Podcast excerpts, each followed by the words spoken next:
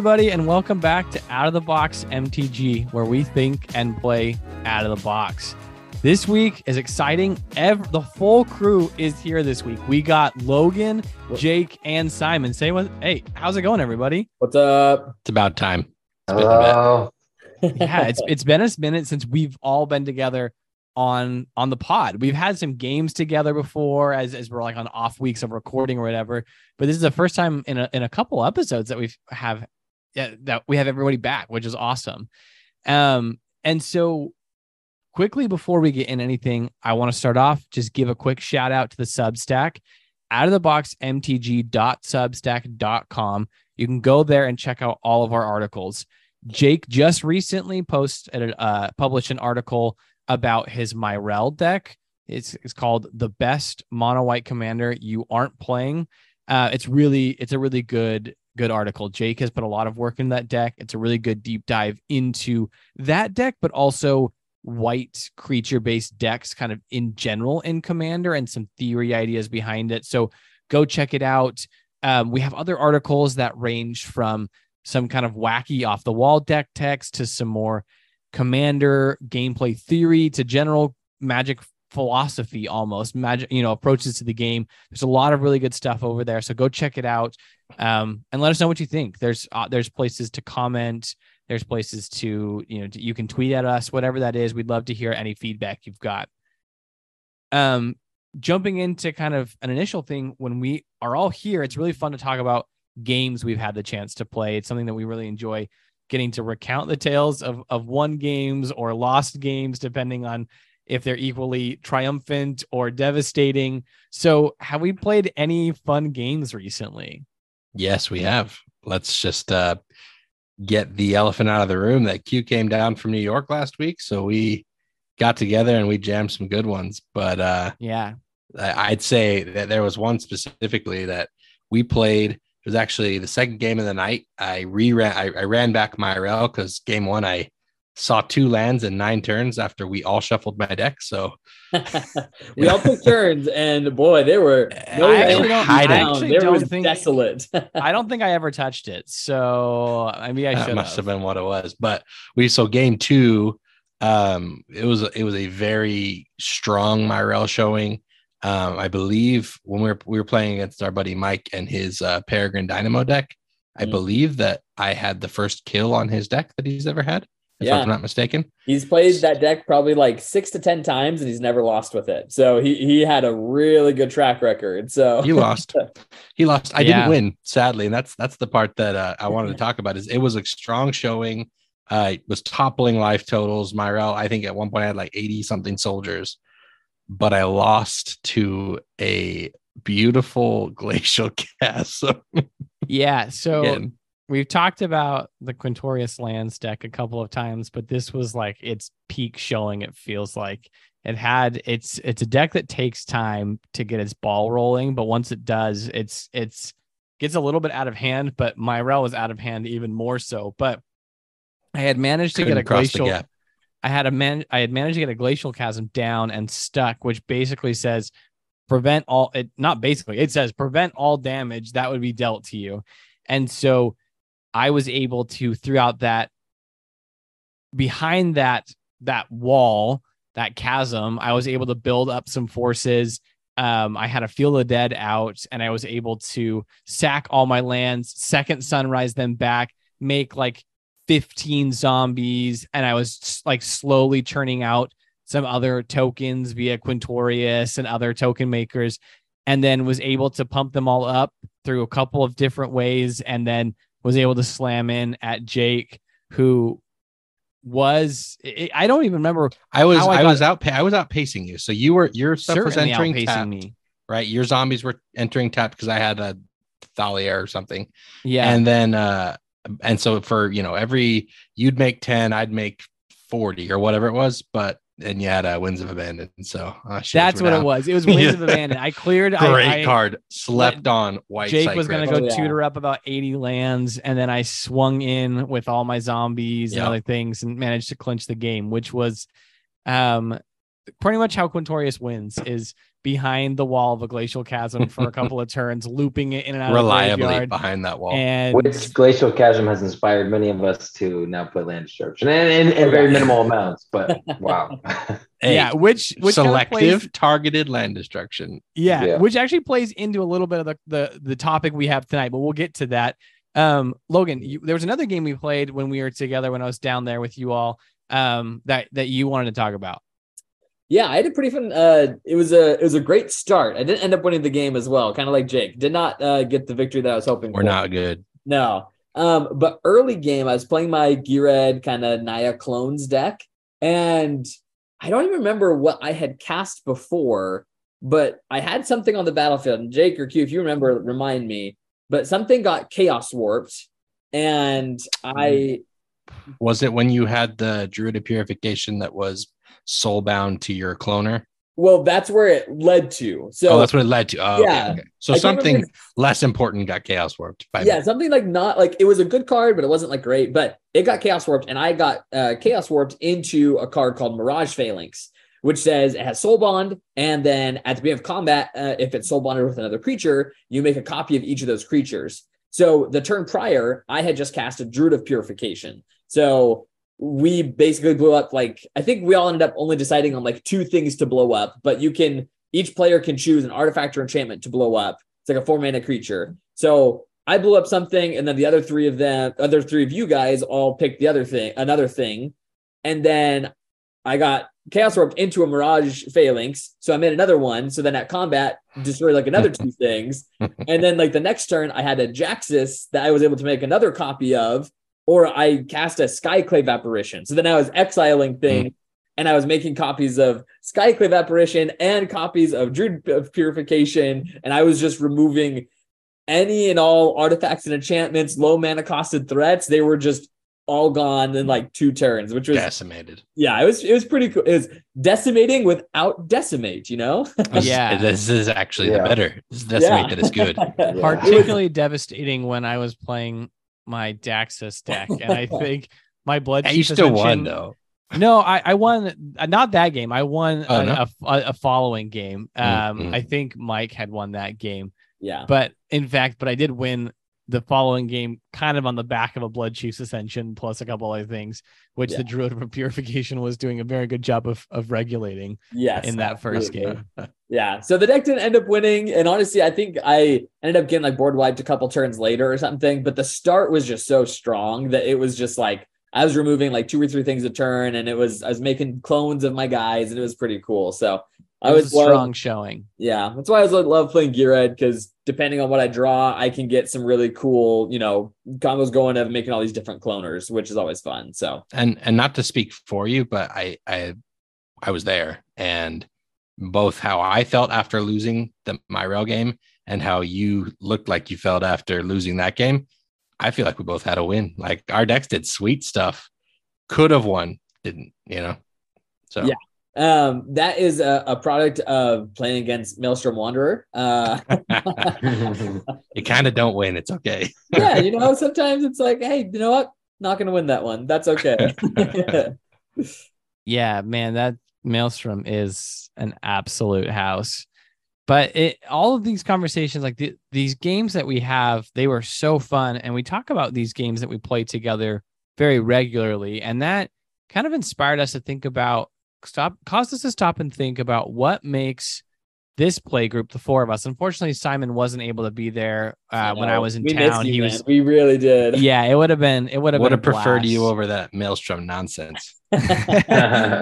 but the, the the idea here is we found a lot of we've had a lot of really great games and a lot of fun in this group of four of us. And it got us asking why. Like what what makes this play group that we've cultivated between the four of us so good? And it really is a strong play group. I mean we have been playing together pretty much weekly now for a year and a half two plus years i guess um it's Longer. it's been maybe Uh, even longer than we that. started you playing while you and I you and I were still working together when we started playing. Yeah, And at, at least yeah, Logan, it's Jake, been and I, about we've three been years. playing together for almost, Almost four years years. now. Yeah. Simon, Yeah. being like kind of the fourth year, has it's been about it's pretty much since I moved to New York, which was almost two and a half some odd years ago now. Sure. So it's like this four of us have been together for for quite some time, and we've been able to find a really good rhythm. And so we wanted to talk about the main topic of tonight's episode is about how do you or how can you cultivate a healthy play group? Because in the world of magic, especially magic content, we hear a lot of people talk about, hey, how do you manage your power level when you're playing in an LGS? Like, how do you like it's it's a lot of conversations around how to create an experience that goes well at an LGS. But I I would venture to guess that most players play in a regular pod of four people or maybe three people and they add one person kind of cycling in and out. But I think that's more often the experience that people have. And so we want to talk about how can you cultivate that? If you have a group right now or you're trying to start a group, you're trying to make yours better, whatever that is, like how can you cultivate a positive experience? Because we really feel like we've managed to do that here in our pod. So I want to pass it over to Logan to start off. Logan, what is kind of the first idea or first thing that you've noticed with our group of four that has helped create this healthy dynamic? Yeah. So the first idea is, um, and it kind of stems from Q. You and I have been a part of a couple different play groups, um, but this has I feel like stuck around so much longer because I feel like for each of us, this the way that we play Commander is much more about our experience of playing the game than just looking to win. Like it doesn't feel like it's a 1v1v1v1. Each of us is just going like full headstrong, trying to win, only making decisions to try to win with your deck. Like we, all of us, like want to win, right? Like each of us has the desire to see our deck do its thing and win, but none of us prioritize that over somebody else not having a good time to a certain extent, right?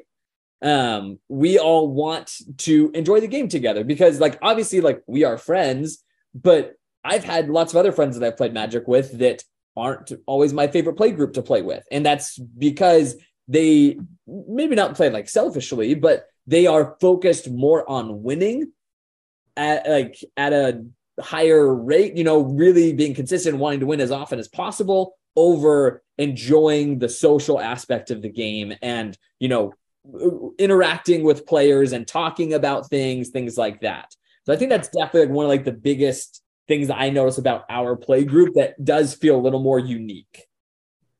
Yeah, and I, I want to add that often what we'll do is, you know, we're, we're playing a game and, and like the other night when I was mana screwed, I was probably the best attack for anyone that had attack triggers. Yeah. And Logan does put pressure on Myrel no matter the circumstance. but... I have lost to Myrel too many times to let that deck just slide. Even at two mana, I was like, hey, uh, Jake, do you want to take eight damage? He's like, sure, why not? but but the other guys were kind of protecting me or laying off. And and I think um, some of that comes from at the end of the day, we want to leave that because we play what three, four games a night at most. Yeah. Um, and then we don't play again for a week or more. And so we want to leave and have everyone feel like I contributed and I felt good about that. And if we win, we win. We our decks have all because we we we we build new decks, but because we play against each other a lot and know each other's decks, I know what a Ghired win looks like, a Daxos win looks like. And if I haven't seen a Ghired do its thing in a while, when I choose my first attack, I might send it at Q just because just like, you know what? Let's let let's let the gear do its thing. And it's not to say that we aren't trying to win because right. every game I play, I do want it to win, and I am trying to further my game plan. But if I have a piece of removal, I may not send it at the best, uh, most obvious uh, uh, threat. If it's not ending my game, I may let that thing hang around. You know, so I think those some of those are the decisions that I've noticed have have led to me leaving those game nights, even when we both lose, Logan, yeah. feeling like, hey, that was awesome, right? Yeah, yeah, and I and and I think uh, also something that I've tried to avoid doing that has helped me feel better, not only just like as someone who maybe loses the game, but as someone who wins the game is avoiding like the infinite combos, all kinds of loops in my decks, because I have felt when I do that, it's like, oh well, I drew the second piece of the combo or third piece, right? Whatever it is. Yeah. It doesn't matter what any of you guys just did. I don't care how much fun you're Invalidate the whole game. You know, yeah. I've won. It's over. And I and I really, I really try not to run any of those because of the way that it makes me feel and the way that I perceive it makes other people feel. So I think that's a really important thing to remember as well is is or that we do is I think generally we try not to have those infinite combo e type of things. There is Um, a place like there are games where we say, okay, do we want to just have a high power game? Let's go, Right. right? But at the same time, I like we we we don't want to invalidate the entire play experience of everyone else because I top decked the combo, Yeah. and we don't want to like I've talked about it before, but that that game with Vadrok where I infinite comboed on Logan's turn, but it took about 15 minutes. Yeah. We don't really want to hog all of the game time. Like if we're playing four people for one hour, we should probably all play for 15 minutes, right? More or less. Yeah, and I think that for our play group, that has been the space that we've decided on. That's what we have cultivated. Yeah. But that that doesn't necessarily have to be the experience of everybody. Like if your play group wants to play higher power, if you are, you know, on the kind of the top end of quote unquote casual, or if you've even breached over into that side of CEDH, this doesn't necessarily have to mean that you play lighthearted and frivolous or whatever, but it just Right. means that there is this element in your head of the game is important, but the community around me is equally important and that I want to continue to play this game with these people. And so I need to make decisions and cultivate an environment that makes everybody want to come back. That's kind of what Jake had said is we want to leave that night feeling like we all contributed and we all want to leave that night feeling like we want to come back to that environment. So if you are behaving or playing in a way that kind of ignores the collective experience, whether that be the highest power or the lowest power, it's going to leave people feeling a little bit like, hey, they dominated that space or they took over and it, it, it can ignore that collective experience. Yeah. And I think one of the things that helps this as well is like being open and like talking. Like when we see that one deck starts to become the problem, it becomes a hey, how do the three of us, how can we handle this problem? Right. It's not a hey, if that's not touching me, I'm gonna ignore it, right? But it's I know I know Logan has the answer. I'm gonna just Right. let him use it. Yeah. Yeah, it's like no, it's like hey, if if I have a secret rendezvous in my hand, I'm gonna choose not the person to lead, obviously. But hey, you and me, we're each gonna draw three cards. Let's see if we can together try to find an answer, right? Or And- very often you'll say, Hey, like this is a Logan special. Yeah, If I take care of this, it's gonna take all my resources. Can you Yeah. guys give me a break next on this next round? Right. Yeah. Which is the classic Logan way of politicking is I have to do this It's anyways. fair. It's Yeah. I have to do this anyways, so I give don't me have benefit to do it. anything for what it's worth. I don't have to do anything on turn three. I don't have to remove Blood Chief Ascension, but Oh, if what you I should. do, I gain. Not only do I garner favor with the other people, but that card's a problem, right? Yeah. And Yep. Jake will take any deal you hand him. You can sign him a piece of paper that says I- like why do you think our play group's still together? I prioritize the collective. Someone wants to go on a quest with me, I'm there. Let's do Oh, it. yeah. Let's take Jake down the will go on any quest with you, regardless of it. I'm an NPC. You just hire me. yeah, those weird like uh, NPC streams going on. That's just Jake in the middle of a game, like, Oh, yeah. "Hello, traveler. Would you like a deal?" Like, just willing to take whatever you offer. Dangerous to go alone.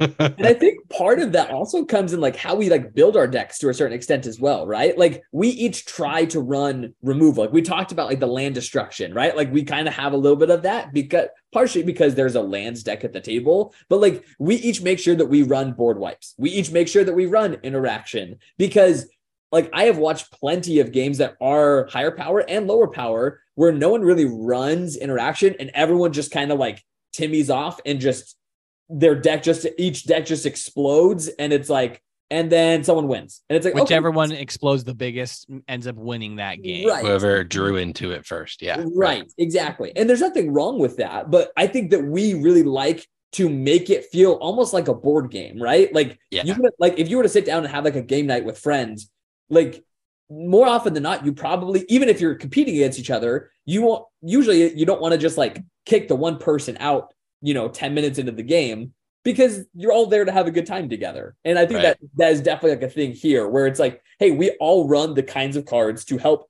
facilitate a game that will go a little not necessarily longer, but just be more enjoyable for more people.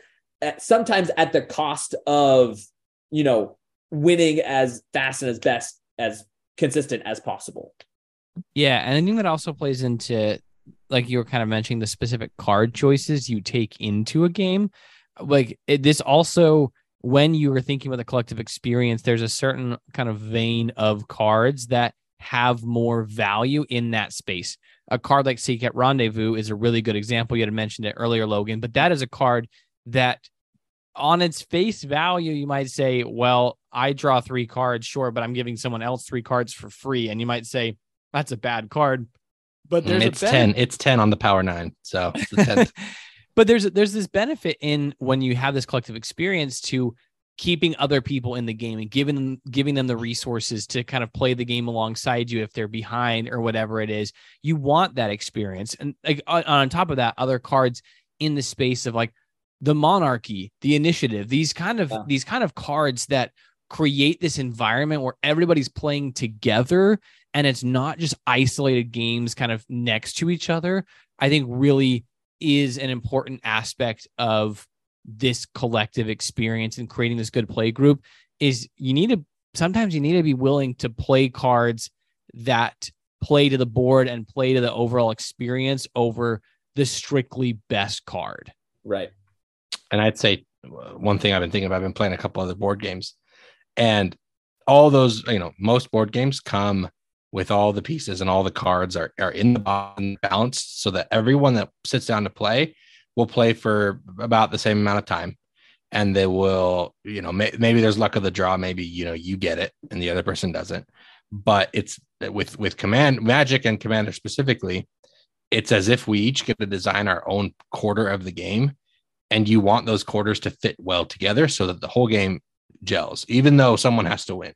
You want the you don't want it to be this that game didn't that deck didn't feel like it belonged with these. It may belong with three others but you want those uh, all the four of the pieces of the game to, to play together. Yeah, I love that.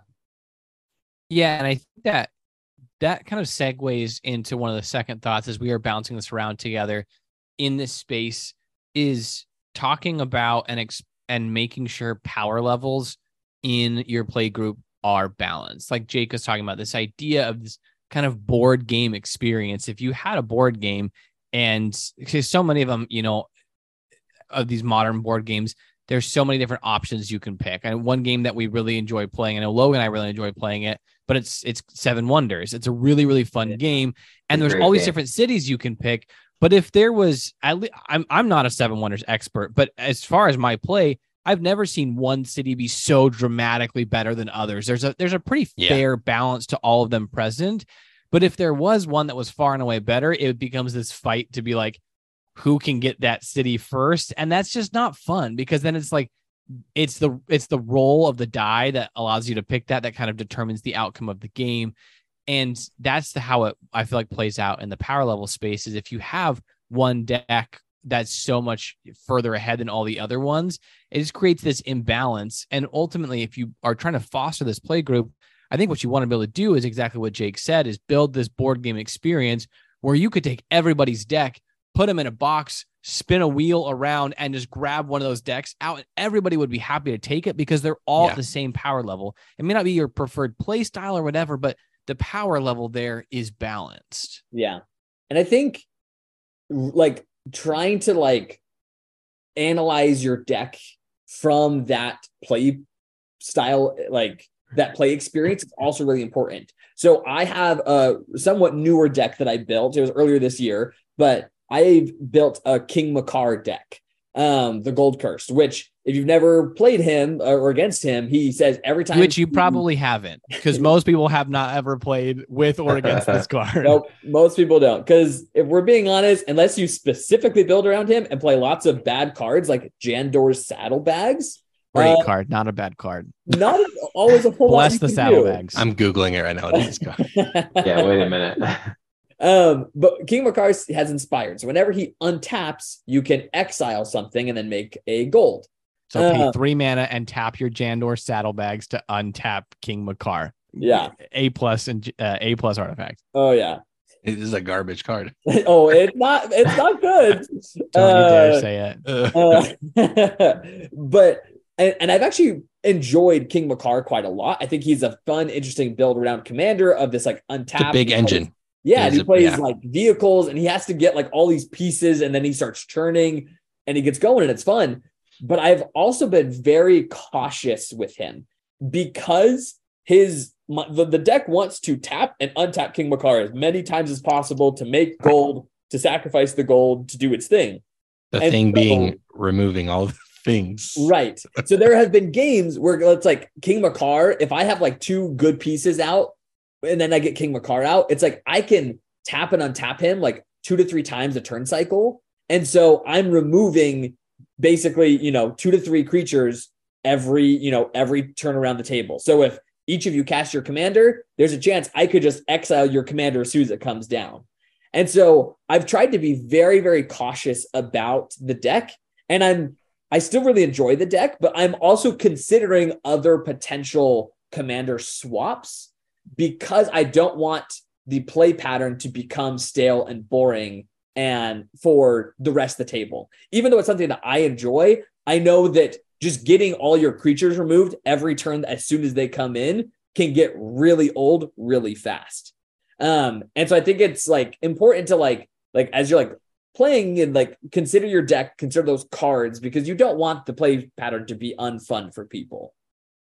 Yeah, and so that that's kind of this idea of of making sure it's the proper power level, uh, but Right. also in the in this case of of King Macar, Logan has come to me multiple times over the life cycle of this deck. It's only you built it kind of towards the start of this year, Yeah. and have asked these questions of, hey, what does it feel like to play against this deck? Like, does do you feel like this is too oppressive for what we're trying to create? Is this too frustrating? And it, and you know, we we've talked about what I, I've talked about what that feeling is for me because it kind of creates this dynamic where, um, either we all have our creatures repeatedly taken away and the the board kind of stalls out or we all have to kill Logan's commander over and over and over. So it kind of creates this this yeah Logan's commander Um, or Logan, or we just kill or Logan. or just kill No, oh, or oh, just yeah, yeah. yeah, or we just kill Logan. So it creates this kind of like this kind of weird space for Logan in that either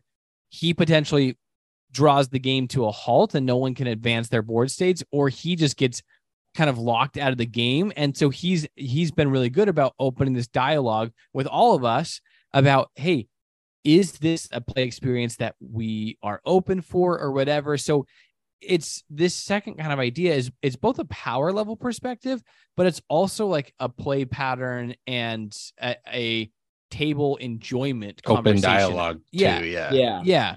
And I'd say on the receiving end of of King Macar specifically, because it's recent, um, it's pretty fresh.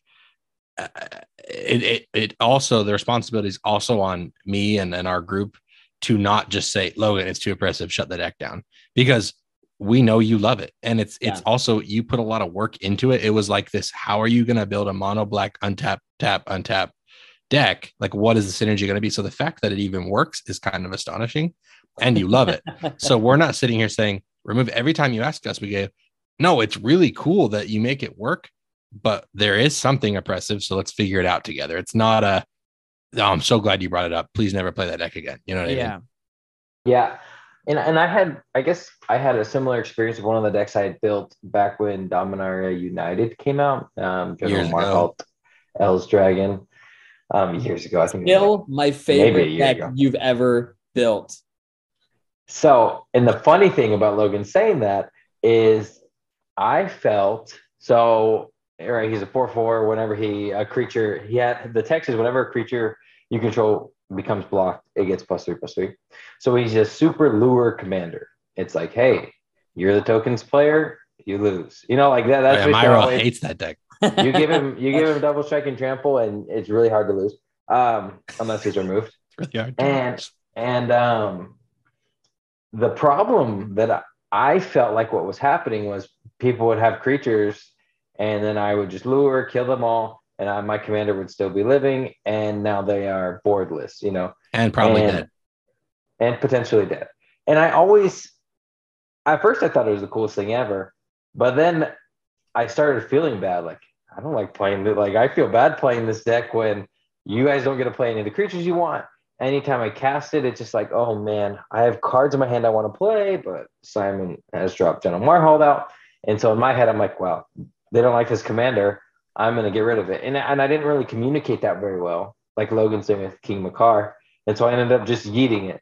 And I started playing other decks. And then, like, maybe it was like a month or two after, a couple weeks after, like, dude, where's Marhault? I'm like, guys, I thought you hated that deck. Like, I got rid of that thing. Hit the bin. and now they're just, now, you know, now every time we play, it's like, you should put Marhault back together. So I think it is important not to assume things. You know, it, part of cultivating a healthy play group is that communication so that I can play the cards I want and they can have fun while I play the cards that I want to play. You know, and, and I would again point to the the idea that the collective experience means that we all noticed, hey, this deck that you loved is missing. Where is Yeah. that deck? Like it's not we wouldn't notice if all we were doing was building our battle cruisers up, but because we know that you loved that deck, we're like, hey buddy, where's this deck that you love? Because right? we haven't seen it. And so there, there's that idea of sure the communication of how that deck played didn't pan correctly, but it's on us too to to be aware of like with with Logan and King Macar. We know you love this deck and this commander, so it is not a either or. We don't have to shut this thing off. There's a way for us to healthily work through that and make it work for the table. Yeah. Totally. Yeah, and I think there another example of this I comes out with with Daxos. So we've talked about this deck a lot, but Daxos I'm at gonna its rename the pod the Daxos pod at this point. Oh, bless up. I'm I'm all for Daxos that. and uh, Orthion guy. ah, yes. Orthion. I was gonna Hey, say, So so glad he Orthion- got in there. Let's go. is. Orthion Let's is go. totally great for the collective experience. You won't win. You're not- you probably won't have a total amount of fun playing it, but Uh, But but with Daxos, Daxos at his core is a stacks deck, not like a win to or block your lands out deck, but it's a rule of law, one spell a turn, maybe make you discard some cards. That is what the deck is because it, it wants to play these enchantments that kind of slow down the game. So Daxos can activate a bunch of times and win the game off of his tokens. But that is a deck where I love Daxos. It is my favorite deck. I've gotten altars of it. I've I've looked for artist proofs for this thing. Like anything I can do to like get more Daxos, I want. And so it was a deck that I wasn't really willing to let go, but I recognized that there was this kind of at times some oppressive play patterns that the table was okay with because everyone was like, hey, look, we know you love this. So we kind of write it out. But It was arch enemy from the beginning, but you can do Yeah. it if you want. yeah, exactly. So what one one of the uh, kind of approaches I took with it was I looked at the deck and I took the deck to kind of everybody and said, "Hey, what cards in this deck are spe- are specifically too oppressive or too powerful for what we're trying to do or too frustrating?" and Karakas. yeah, we did we did have an era where Karakas we tried it out and it was way too good. So don't unban Karakas. It is Not way fun. too good. Um, but other cards like like you know, I had an Oubliette in the deck, which is Oubliette is a very powerful card, but it can just zero out a commander for an entire game Yeah. basically. You and still that, run chains? uh, I think know you it. pulled chains, right? Chains has come out of the deck. Chains Um, of what's it called? Mephistopheles. Chains of Mephistopheles? Mephistopheles. Yeah. Know your Um, demons. oppression has come out of the deck. Like like these a couple of cards that like are really oppressive, Yeah. hence the name oppression. I love the card; it's an awesome card, but like I w- I've I've slowly taken some of these pieces out of Daxos and put other pieces in that might be a little more fun or a little more cohesive. And or now honestly, Da- sometimes Q just like not as oppressive, right? Like you still have like you have cards like Painful Quandary. Not a Yeah. people like to play against Painful Quandary, but like it does. do. It didn't Put me down as, likes to play against as like an oppression, right? Like that didn't. It didn't feel like Yeah. it, or or chains of messed up mess meth Mephistopheles. Yeah. Like, so you decided to take out some options, and it's not like you've just said, okay, people don't like sack, so I'm not going to play it because that's something that you enjoy, but Yeah. you just have eased up a little bit. And I think or that- taken in a in a space that's a little more cohesive. Like you mentioned, the painful Yeah. quandary space.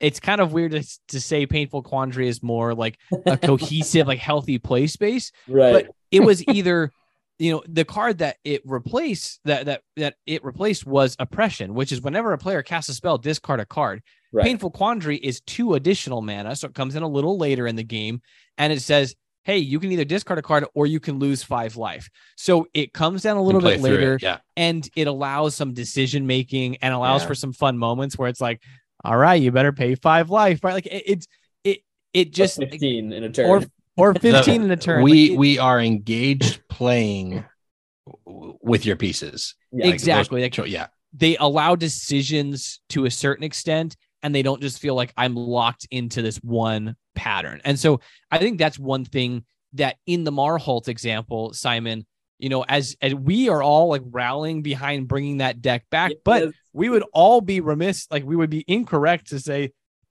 excuse me, that that deck wasn't a little bit oppressive in certain moments, right? It Oh, yeah. gets so like maybe it's like Simon, you're noticing that, and you say, hey, what cards in this deck are specifically super painful or whatever, and maybe it's a swap out for a slower version of that card or a little bit of an alternative version, and so it's like we kind of engage in almost this cohesive deck building experience where we are constantly sharing lists and talking Yeah. about cards and looking to find a way to cultivate this experience that is both collective and and and balanced from a power level perspective because it's just it's you know like I I think Jake you had this one um Sauron has recently kind of joined the fray and there's Oh, another one yeah, we'll talk about with. that after the pod. I got questions. but Sauron has like you've you've built this deck. It's incredibly powerful, and at times it's felt a, a- like maybe one step beyond where we're at. And so Mhm. we've now kind of started this process of,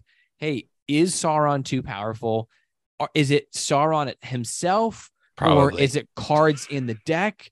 Because that's Well, one of the other and on that, like I, I even, and this this also goes to the point that we aren't saying that people are intentionally doing this.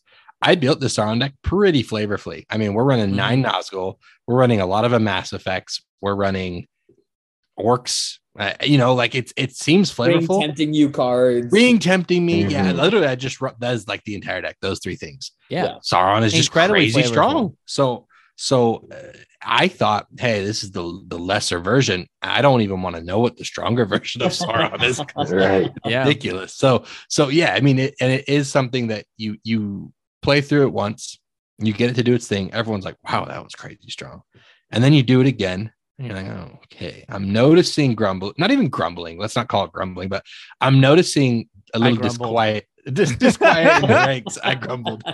So yeah, I mean, I, we all do it. It happens. Like, you see a card, you you are a commander. It's usually a commander, right? You see the commander and say, I love this. I've never built something this way, or I've been wanting to build something this way. This is a better version of something I have. And it's you're bringing a new piece of that four piece uh, board game to see if it fits. And maybe it doesn't fit perfectly right away. That doesn't mean that, you know, a healthy play group can say, how do we make that piece fit? Not the piece doesn't fit, get it out. Yeah.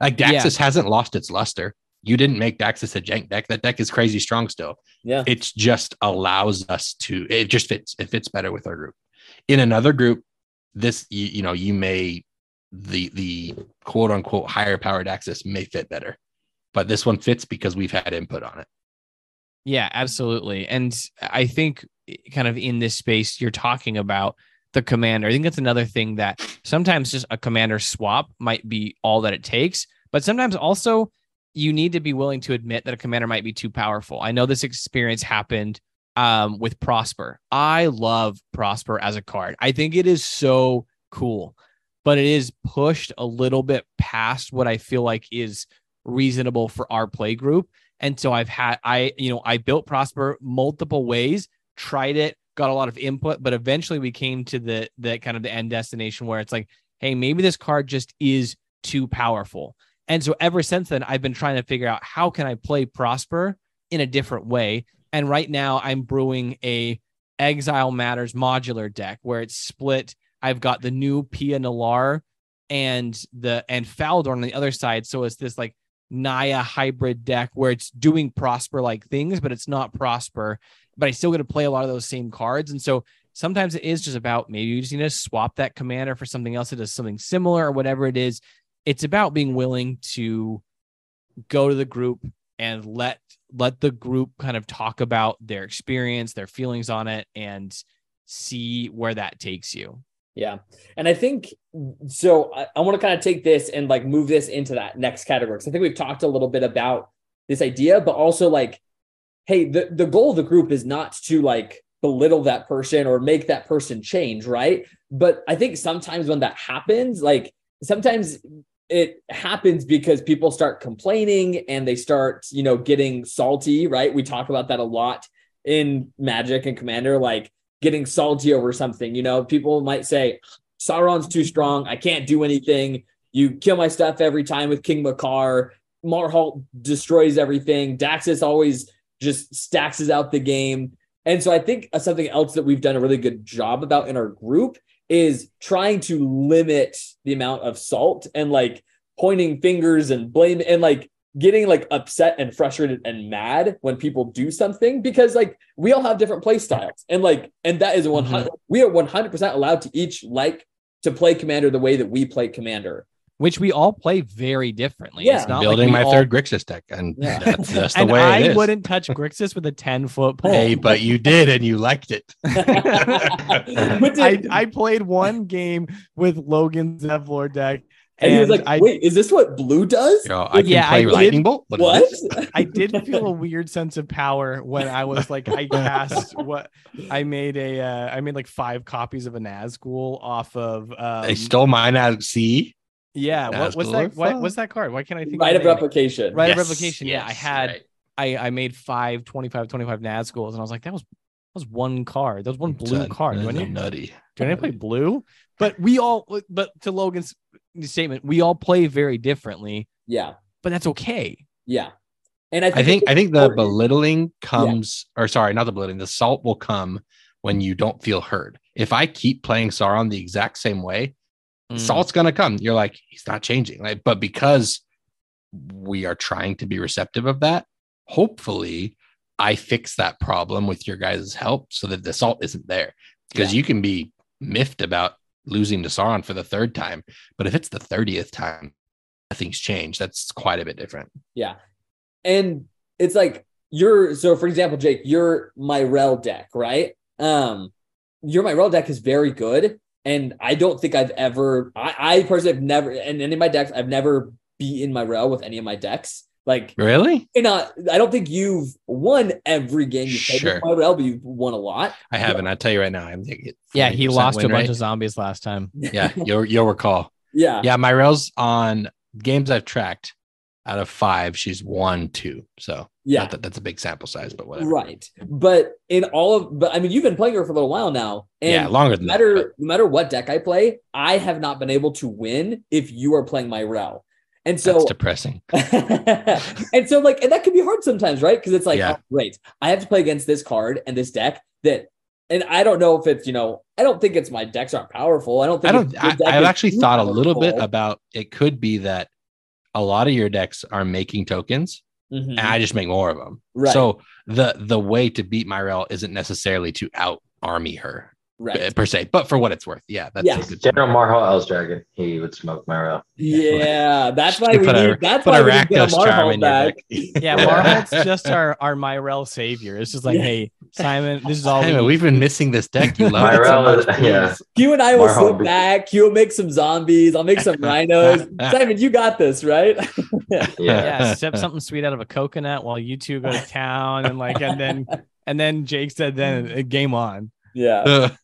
but I think that's like important because it's like, so I have never been able to beat that deck.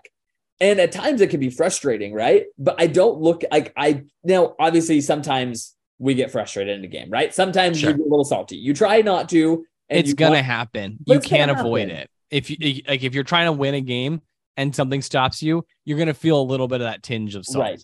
Yeah. Um, but I've never it's ever gotten to the point where it's like, Jake, you can't play this anymore. Or like I can't play against like, or it's like, oh, you pull up Myrel. Oh, great. Well, I'm just gonna waste the next 45 minutes, right? It's like yeah, it's not yeah. wanting to make you feel worse about what you're doing. And I think it's more, you know, like obviously we've talked about, about like open communication and things like that. but it's also recognizing and j- to a certain extent, it's like having fun with it, right? Like, hey, you know what? This deck is really hard to beat, and I may not win this game. You know, I'm gonna try my best, but like, it's about. But that's why you swing all out on me when I only have two lands. exactly. Should I listen? This is Yeah. what it is. Yeah, and, but like, and that's something that you're really good about, Jake. Is like even like you recognize like, hey, I you only had two mana, but I still swung at you with like Ghired and two Rhinos, but you weren't like salty about it. You're like, well, why are you attacking me? I only have two lands. You're like, no, like I get it. You know, like Myrel's a good deck, and if you let her build back, she might win. Like, so I think Yeah. it's good about. And so I think that's both something like as like the person who might be feeling salty or the person that might be feeling salted against, if that makes sense. Like Yeah. being like just trying to like ease up a little bit and just like hey you know what it's okay like it to a certain extent this is a game we're having a good time Yeah. and like enjoying that social aspect over i gotta win you know And it would be So- super dishonest of me to have, in that case, said, "Why are you swinging at me?" Because that's that is invalidating every game that I've done really well and and crushed you with Totally. Myrel, right? Totally. So in a in a consistent play group, you have to be aware that games, not not in a bad way, but game history matters. Mhm. So if I if I have no lands, or I'm not, you know, I'm not doing much, and then you're swinging into me, I have to be aware of. Well, okay, like of course you're going to swing into me. You've seen this play out, you know. So Yeah. Right.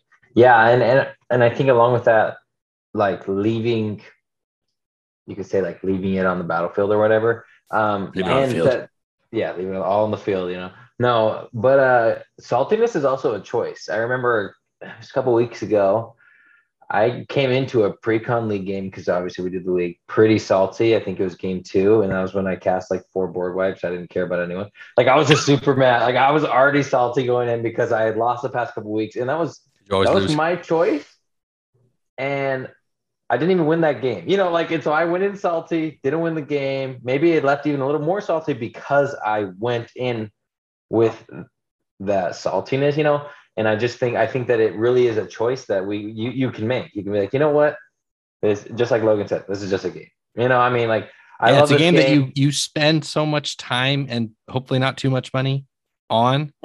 So you Yeah, should just have fun. I said hopefully. hopefully the audience doesn't spend as much as we do on this game but you know like you should be having fun and if you're mad at the thing that you just left your girlfriend or your wife and kids to go do for a few hours it's a very poor time management on your part then why And she's play? Find a new hobby. Yeah, and she's gonna ask you, "What, what are you doing with your life? You know, why are you mad?" and you again? always come know, back mad I'm, you shouldn't be going Yeah, yeah. maybe yeah. it's time to stop this is does not to be a healthy Yeah. habit for you yes yes Right. when you you can see this play out in what we're doing right now is kind of as we are brainstorming this the the the title I put to this was banter over belittling Uh, having being willing to just have some banter have some laughs make some jokes even if that joke's at the expense of a person being like wow Jake you really suck for bringing my relic. I, but like i- if i'm it's in actually this self-conscious now didn't know that logan's never beat her. But it's it, approach it him. approach it in a way that's fun and happy recognize that this is a game. I think one thing that we tend to do is we tend to attach maybe we is too generic here maybe this is just a me thing but we tend to attach identity to our decks and merit to our decks and personality to our decks and when they don't do their thing or when they lose their thing or they're against a deck that is particularly well suited against your deck it's really easy to feel like you you yourself are being attacked. But that's not the case. This is a game at Yeah. the end of the day. And as we are building these healthy play groups, it's really critical to understand that this is a game. It's not personal attacks. It's about how it's about banter amongst your friends and having fun in that space and learning to kind of step outside of that and enjoy the camaraderie. cut to Q, like sitting in a chair, looking in a mirror. Okay, just because Logan played Druid of Purification and copied it three times and has an Aura Shards on the field doesn't mean. oh you can't talk about aura shards Yeah, you can't talk about Aura Shards. Aura Shards is the one exception to all the rules that we've talked about tonight. That is not okay.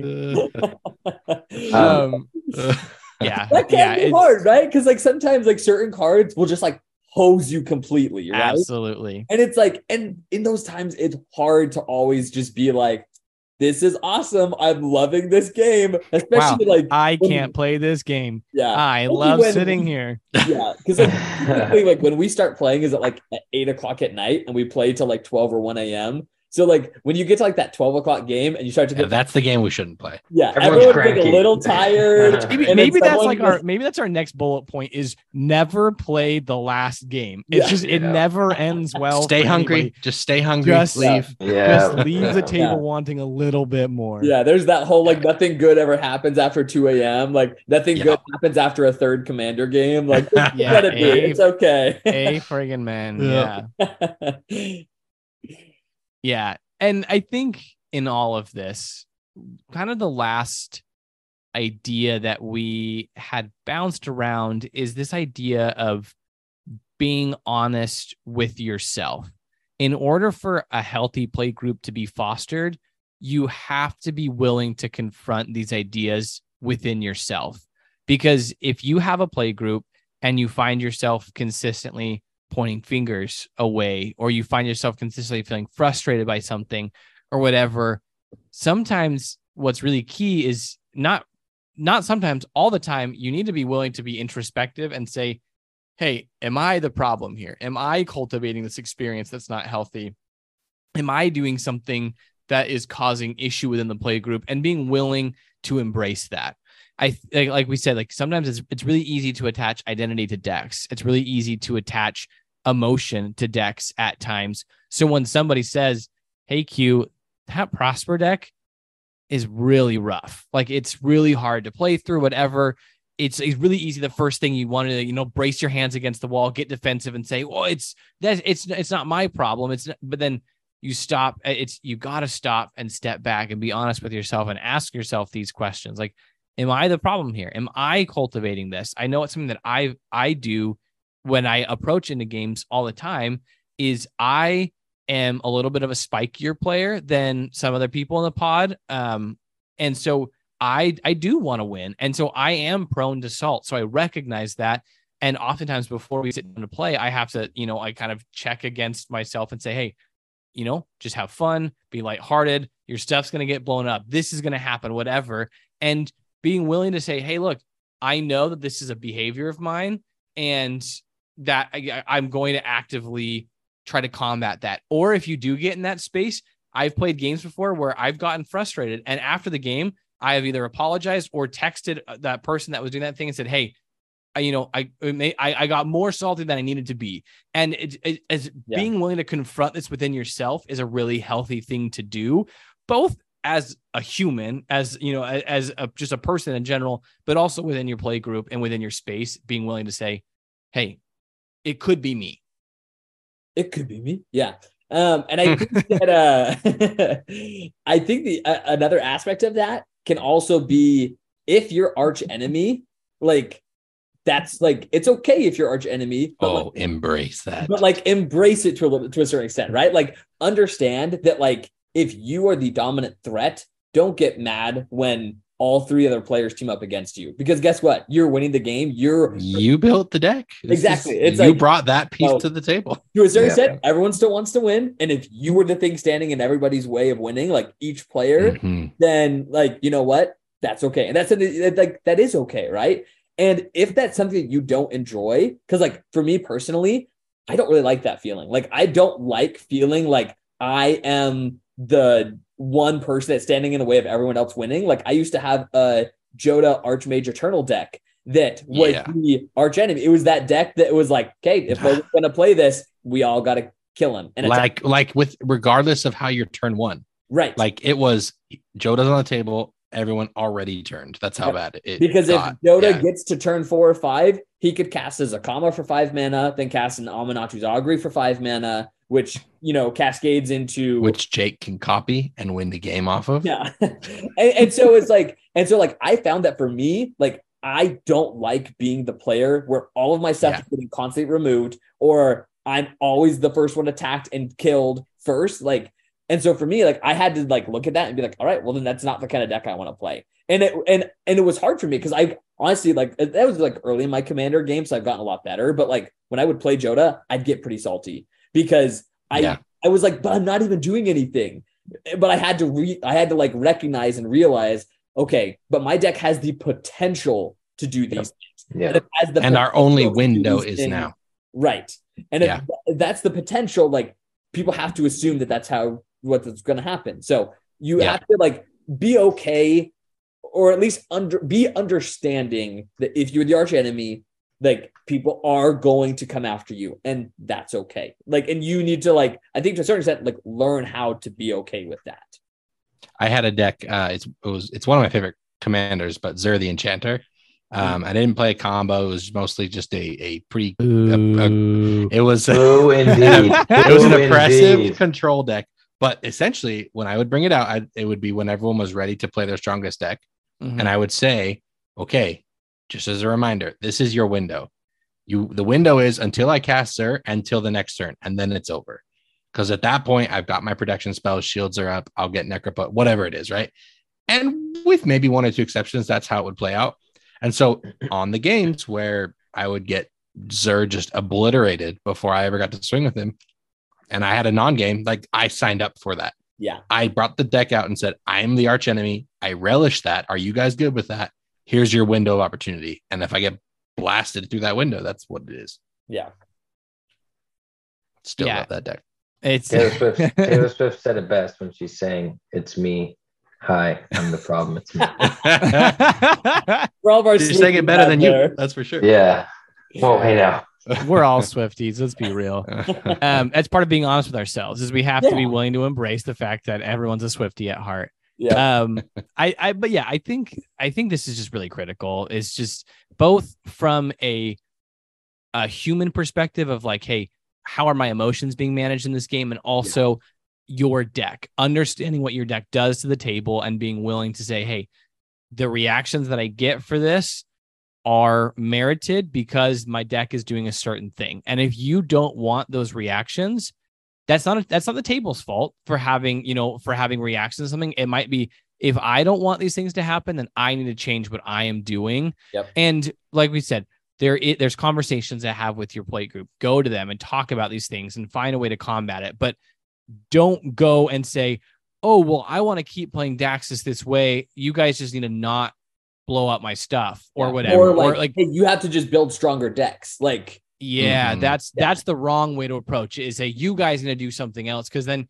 you get in this weird power level fight where everyone's trying to grow and one up and get stronger, and then you just it, it's kind of devolves at a certain point, and so it's about being willing to embrace those things. And if you don't like the reaction to something, it might be on you to make that change yourself, not on the table to change their reaction to something. Yeah. And I think we probably all had experience of like commanders or decks that are kind of like that, right? Like the Jodah, the Zur. But it's like to a certain extent, like if if if everyone has something like that, bring all those decks together. Like Jake, you kind of Yeah. mentioned that earlier, right? Like sometimes it's like you can say, hey, we're all are going to play a little bit stronger right now, right? Like Q, I know you and I both have like a proxied CDH deck. Mhm. Um, and I know we've kind of talked about like bringing in some CDH here or there, where it's like, because like in CDH, it's like, hey, no holds bar, like that is like I like I am playing only to win. Like but that's the board game you all brought. Exactly. Yeah. That's, that's the difference. It's you're all playing at the same level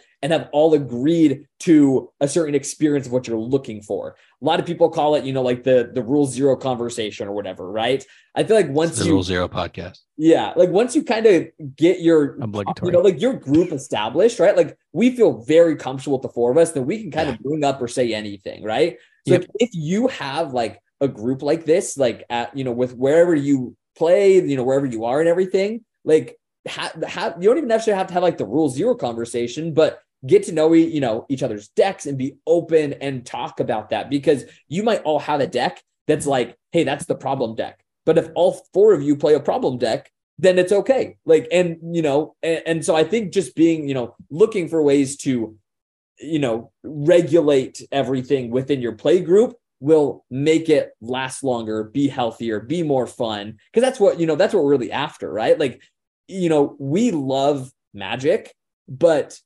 like, and I know at least, and this is for me personally for a second, but like, I love magic, but I adore Commander. Like I like I will play Commander over any other format, do do anything because I like being social and I like talking and hanging out and having jokes and funny things happen again in a game and being political. Like I like I crave the social aspect of it.